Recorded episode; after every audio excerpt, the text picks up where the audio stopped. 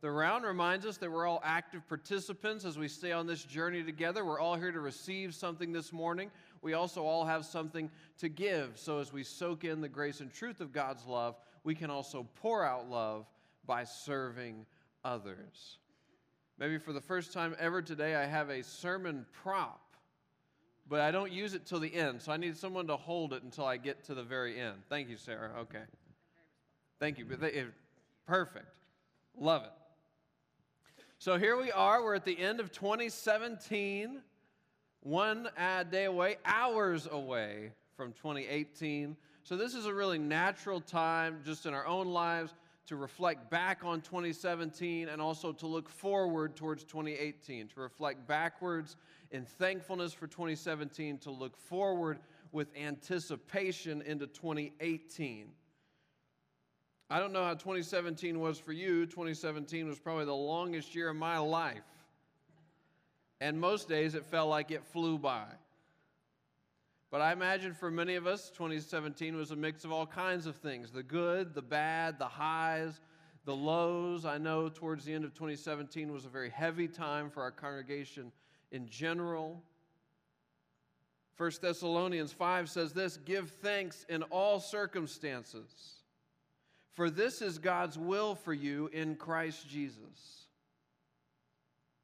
Now, this is different than saying, God, get me into a certain set of circumstances so that I can be thankful. And this is also different than saying that you have to be thankful for everything that happens. You don't have to be thankful for everything that happens. That's not what this is saying. This is saying, in the midst of whatever is happening, find something for which to be thankful. Give thanks in all circumstances, for this is God's will for you in Christ Jesus. It's not uncommon for someone to ask me, What is God's will for my life? Well, I can tell you part of it. Give thanks in all circumstances. This is God's will for you in Christ Jesus. The end of the year is always a natural time to stop, a natural time to look back and to ask, What happened in 2017 for which I can be thankful? As we start to reflect on that question in our own lives, I invited a friend of mine, Lindsay, to come and share a little bit of how she would answer that question. What happened in 2017 for which I can be thankful? So, everybody, join me in welcoming Lindsay. The balcony loves you.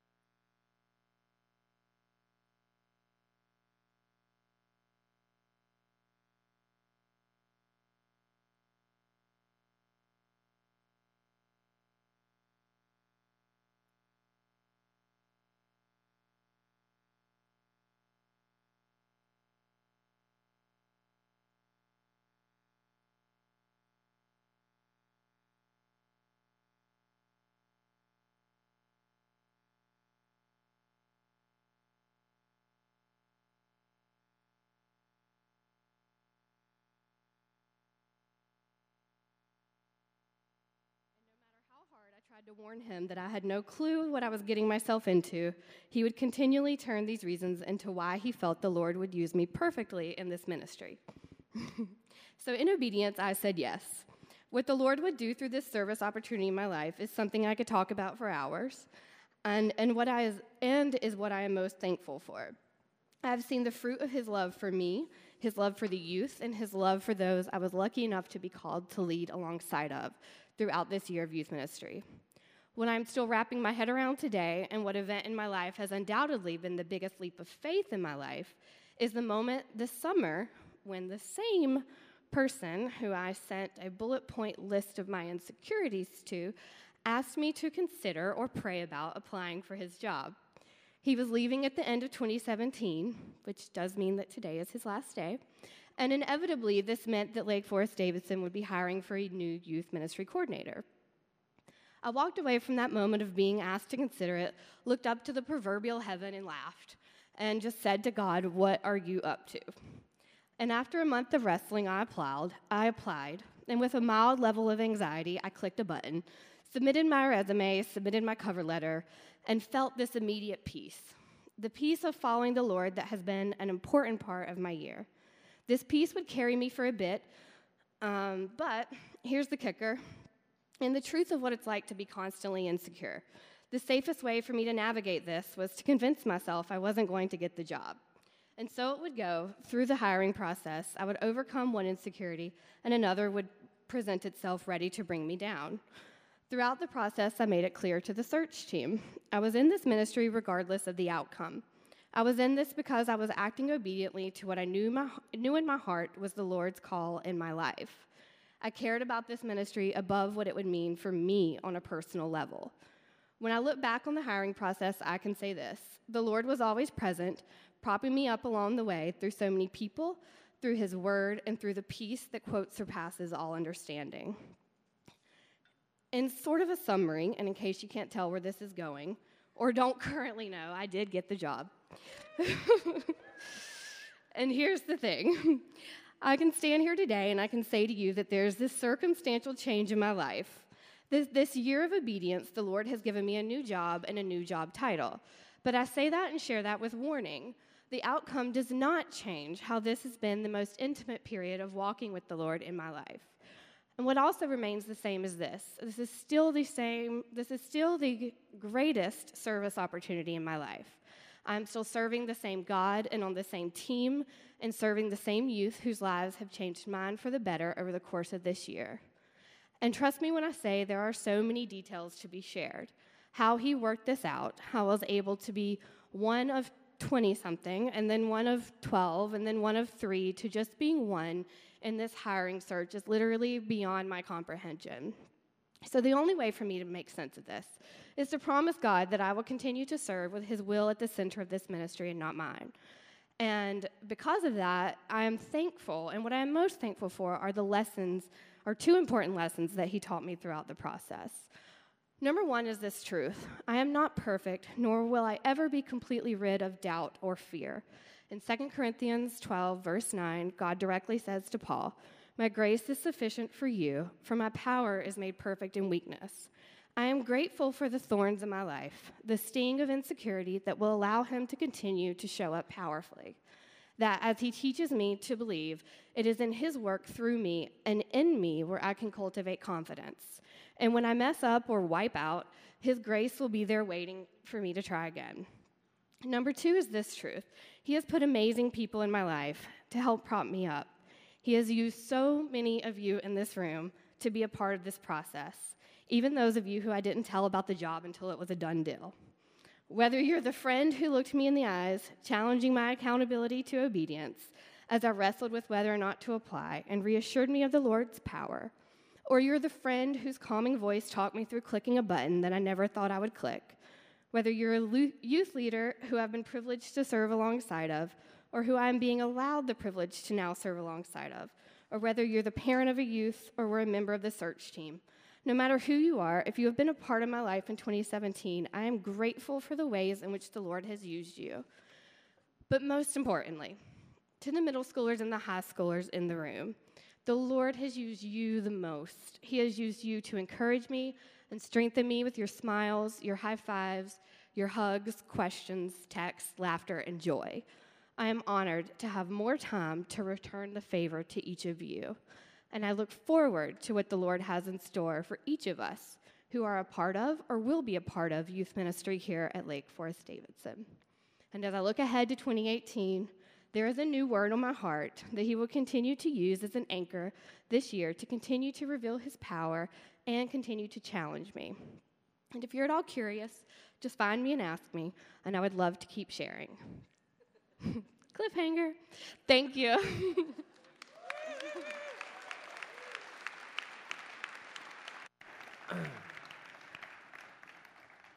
Thank you very much. I would say I'm pretty well done at that point. That a, uh, a, a, little commentary. That's one of the few people ever thankful to be part of a search process I led. So that's always a good thing. What about you? What about 2017 for you? Lindsay shared a little about 2017 for her. Part of that may have resonated with you. Part of the, there may have been other things that felt miles away from you. That's what God was doing in her life in 2017. But what about you? As you think about 2017, what happened for which you can be thankful? How did God shape you? How did God rescue you?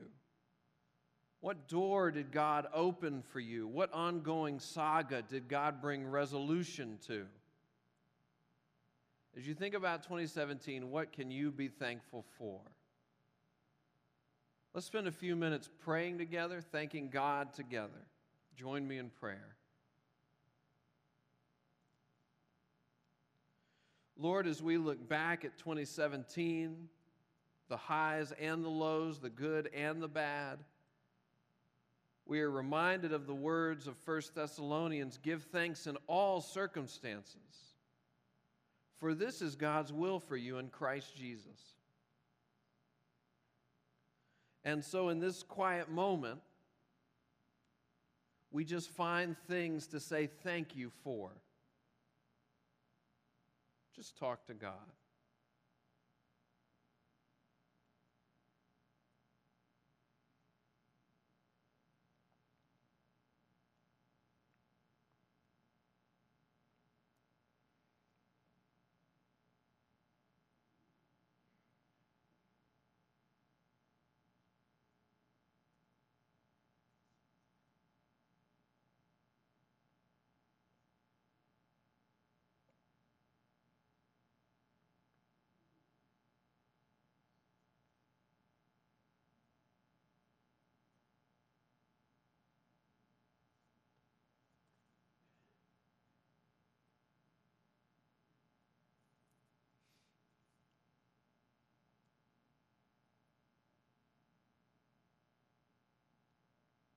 Lord, we know you're not done working in any person's life here today. And yet, before we look forward, we want to look back. We want to recognize your goodness to us. Whether you have brought us into an opportunity of unending joy, or you have been our only support through an a, a trial that seemed impossible to withstand.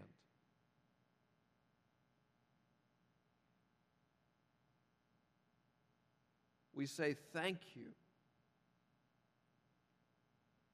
And I pray we can look forward with anticipation because we look backwards with thankfulness. We make our prayer in Jesus' name. Amen. Amen. So that's the looking back part. You look back, I look back with thankfulness, but we look forward with anticipation.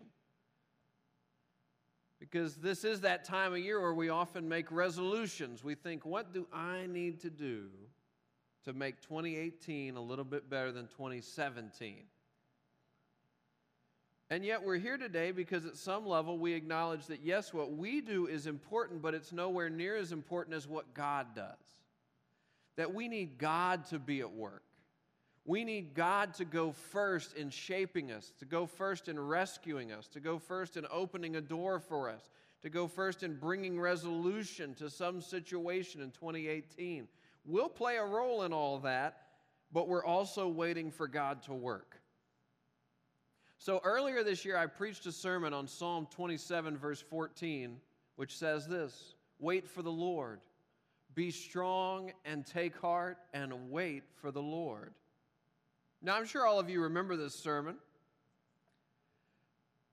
but for the new people, I will reiterate the content of it. Just for the new people, I repeat, this is only for the new people. My major point was that when we wait for the Lord, we wait patiently and we wait expectantly. We wait expectantly. We wait expecting God to do amazing things. But we also know that God does not share our timetable, God does not share our sense of urgency. So we wait patiently and expectantly. And this is the feedback I received on that sermon. It went something like this Waiting is hard. That was a brief summary. Waiting is hard. And I agree. Waiting is hard, and there's no quick fix for that. And as we sit here, hours removed from 2018, there are places in our lives where we need God to work, where we want God to work, and waiting is hard.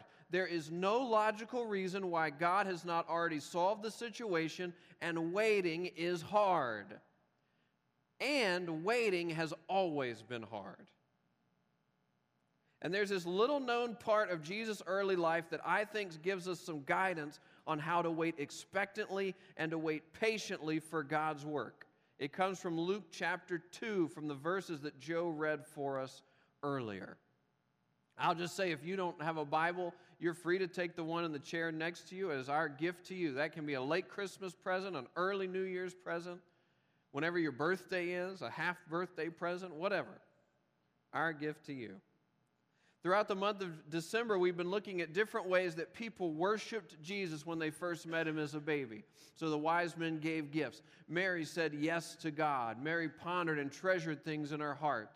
The shepherds went and told others. The angels sang this little song to God. And today I want to look at a kind of unexpected one, an interesting one to add to the mix, and it is this Simeon waited expectantly. Simeon waited expectantly. In other words, waiting for the completion of God's work can be a form of worship. It can be an authentic response to God. We turn our lives in God's direction. We attune our hearts to God. We attune our minds to what God is doing. Our trust of God grows even while it's being stretched that waiting patiently and expectantly for God's work can be a way that we worship God. And we see this in the life of Simeon. You'll remember verse 22 when the time came for the purification rites required by the law of Moses, Joseph and Mary took him to Jerusalem to present him to the Lord. Now, at this point, Jesus was likely a month or two old. And his parents, Mary and Joseph, are taking him to the temple to perform some rites specified in the Old Testament. Now, Christians generally believe that Jesus brought about the completion of many of these rites, but at this moment, he's undergoing those very rites. Interesting little uh, moment in history. Verse 25 Now there was a man in Jerusalem named Simeon who was righteous and devout. He was waiting for the consolation of Israel, and the Holy Spirit was on him. It had been revealed to him by the Holy Spirit that he would not die before he had seen the Lord's Messiah. So, Simeon is an old man. He has lived a long life. He has lived a good life. He is a person who loves God, and by God's grace, he walks on God's path. And though we don't know the exact means by which this happened, God the Holy Spirit made plain to him that he would see God's Messiah. Now, we've run into this term Messiah multiple times in our little Christmas series. Messiah is a technical religious term, and it means God's Savior, God's redeemer, the rescuer that God has promised throughout history. So, throughout history, people have been waiting for this promised Messiah. And when you translate the Hebrew word for Messiah into Greek, you get the Greek word, for anyone who's been here before, Christ. The Hebrew word Messiah becomes the Greek word Christ. Some people have said, well, how has that happened? Don't ask me how. I'm, I, don't, I have trouble with English. So, under, explaining how Greek and Hebrew transliterate is, is beyond me, right? I struggle to pronounce that, the restaurant with the, the bread, Panara. So, that is correct, right? So, how the things equate, I don't have any idea. But I do know that the Hebrew word for Messiah is the Greek word Christ. So, when Jesus is called Jesus Christ, that's a title Jesus the Messiah not his last name. Simeon had been waiting his whole life to see the Messiah, the Christ. And somehow, when he sees Mary and Joseph holding that infant Jesus, he somehow knows that infant is the Messiah. Verse 27 When the parents brought the, in the child Jesus to do for him what the custom of the law required, Simeon took him in his arms and praised God, saying, Time out. We need to pause here and make sure we just see what, saw what just happened. Mary and Joseph are just walking along with the baby Jesus. Now, God has told them that He is going to rescue the world through their child. But you can forget that kind of stuff when the only thing in the world you want is more sleep. And all of a sudden, some random old dude snatches the baby from their arms. Let me reiterate being Jesus' parents is not easy. This is what Simeon said Sovereign Lord, as you have promised, you may now dismiss your servant in peace. For my eyes have seen your salvation, which you have prepared in the sight of all nations, a light for revelation to the Gentiles and the glory of your people, Israel. I wish we could see Simeon's face as he looked into the deep and compassionate eyes of the baby Jesus. That moment was the fulfillment of his life because he somehow knew he was in the midst of the fulfillment of history. He spoke these beautiful words about Jesus and then, thank goodness, handed the baby back to his parents. On cue, perfect. But for our purposes today, what strikes me about Simeon is that he waited his whole life for a moment. He waited for decades for a moment. How did he do that? How did he wait patiently and expectantly? As we head into 2018, is there anything we can learn from Simeon and apply in our own lives? I think that there is. That's why I picked him as the sermon topic for today. God transformed Simeon into someone who could wait patiently and expectantly. And we don't know all of how that happened, but I know at least part of how it happened, I think, is contained in the words he says at the very beginning when he says, Sovereign Lord, as you have promised, you may now dismiss your servant in peace. Sovereign Lord, as you have promised, you may now dismiss your servant in peace. Two simple things, two things that little simple sentence tells us about how God had shaped Simeon. Simeon waited patiently and expectantly because, number one, number one, number, number, number, number one, he lived aware of God's promises. Simeon lived aware of God's promises. At some level, Simeon was aware of what God has promised, specifically that God would send the Messiah and that Simeon would get to see him you and I today can live aware of God's promises. They're often not as specific as the one that Simeon received, but the pages of the Bible are full of promises God has made for his children. So that if you are God's child through Jesus Christ, or if you ever become God's child through putting your faith in Jesus Christ, the Bible contains a number of promises from God for you. And with a quick Google search, you can start to learn what some of those are. And you may find that one or two of them speak directly to you and what you're in the midst of today. Now, you have to keep your critical thinking cap on as you do this because there are some well meaning, sweet people who try to turn every verse of the Bible into a promise. And in my opinion, that's just not the case. Nonetheless, God makes promises for his children. The Bible is full of these promises for the chil- his children, even if every verse is not necessarily a promise. And it makes a difference when we live aware of the promises that God has made. And then, number two, number two, number, number, number, number two, Simeon waited patiently and expectantly because he saw himself as God's servant.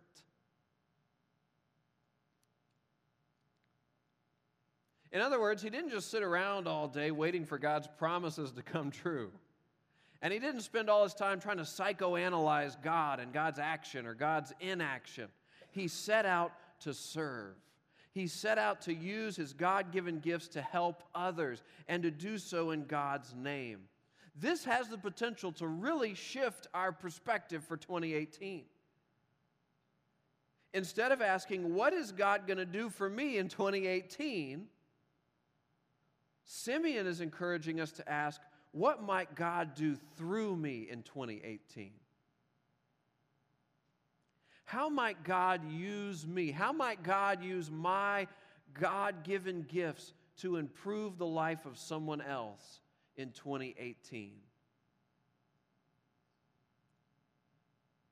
Now, if you'd asked me, how am I supposed to wait patiently and expectantly?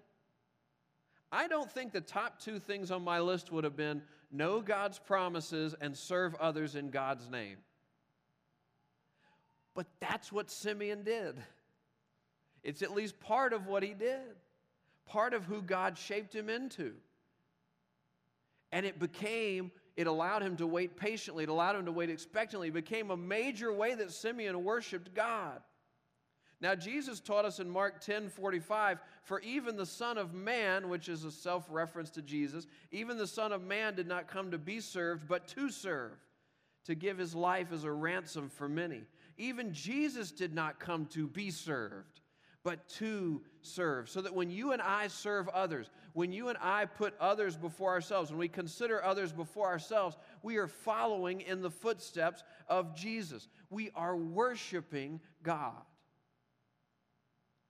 This verse reminds us that Jesus did not stay a baby forever, that Jesus grew up, that Jesus taught he was no ordinary person, that he was fully God and fully human, that the creator of everything had wrapped himself in humanity and moved into our neighborhood so that he might save us, rescue us, redeem us. He gave his life on a cross and he did so as a ransom. He paved the way for you, he paved the way for me to be sons and daughters of God. God's arms are open wide. God's arms are open to whosoever of us will receive him and commit ourselves to Jesus. Jesus served you, Jesus served me in a way that we could never repay. By paving the way for you and me to be sons and daughters of God. Jesus served us in a way that we could never repay, but He never asks us to repay it.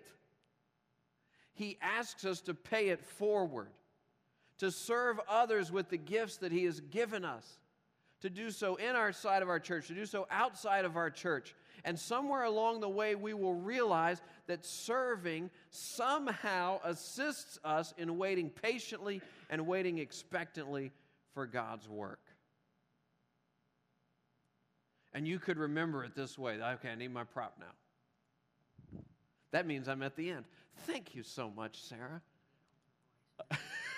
the closest you got to be an altar boy. Yes, that's right. We can make you a vicar if you want to be.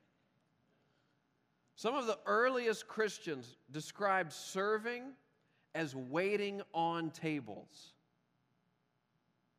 That's literally how one of the earliest Greek words for serving got translated waiting on tables, serving, a server, someone who waits on a table. So, what are you doing in 2018? That's where I need my prop. I'm waiting. That's what I'm doing in 2018. I'm waiting. I'm waiting expectantly. You hear the double meaning. I'm waiting expectantly. If you can't see what happened, I put a little thing on my arm like I'm a table server. At a very fancy restaurant, might I add, like the Chili's. I'm waiting expectantly in 2018. I'm waiting for God to complete the work that He started. I'm waiting God's, for God's promises to play out. I'm waiting for God to transform me or to open a door for me. And while I'm waiting on God, I'm waiting on others. I'm serving others that they may taste God's mercy, maybe even turn towards Jesus.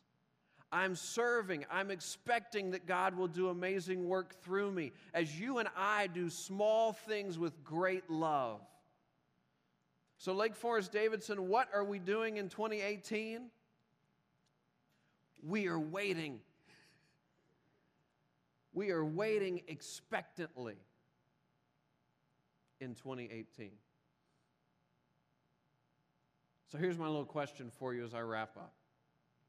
As we enter 2018, in what area of life are you waiting on the completion of God's work? And in what concrete way are you waiting on, serving, waiting on others in the meantime? In 2018, we are waiting. We are waiting expectantly. This is part of why, for instance, we start the new year or the almost new year doing with these Quest to 27 opportunities. These are just chances for you to find a way to serve in our church. It's kind of in the culture of our church, but if you're newish and haven't found a way to start serving, or you've been around for a while but have sort of fallen out of serving, opportunities for you to wait on others. A lot of great opportunities in our community, opportunities for you to wait on others. As you think about the business environment you'll walk back into, for instance, opportunities for you to wait on others. As we wait for God's work. Let's pray together.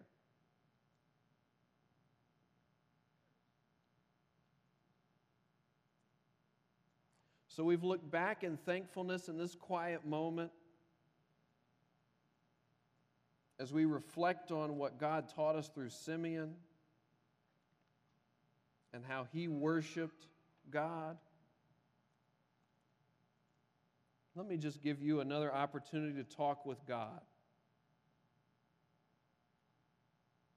about waiting in 2018. Waiting on God, waiting on others. Just talk to God.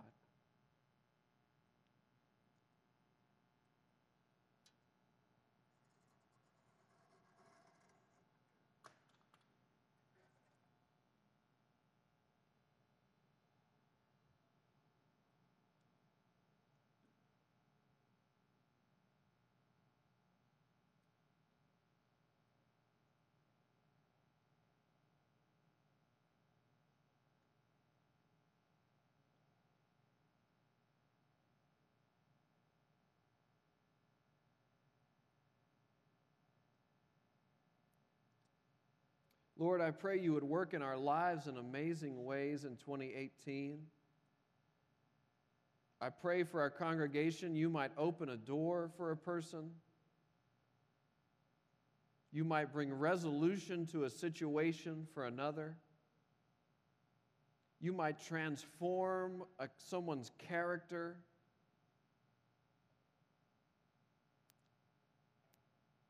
Lord, I pray for others of us that 2018 will be the year where we put our faith in you and follow you.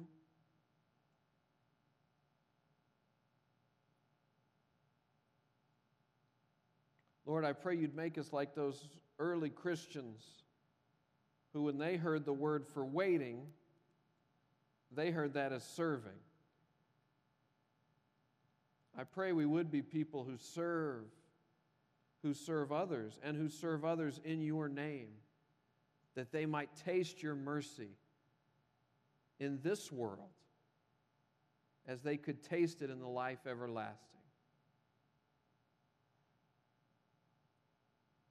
Lord, some of us may simply be here today because the new year is coming and we truly need a fresh start.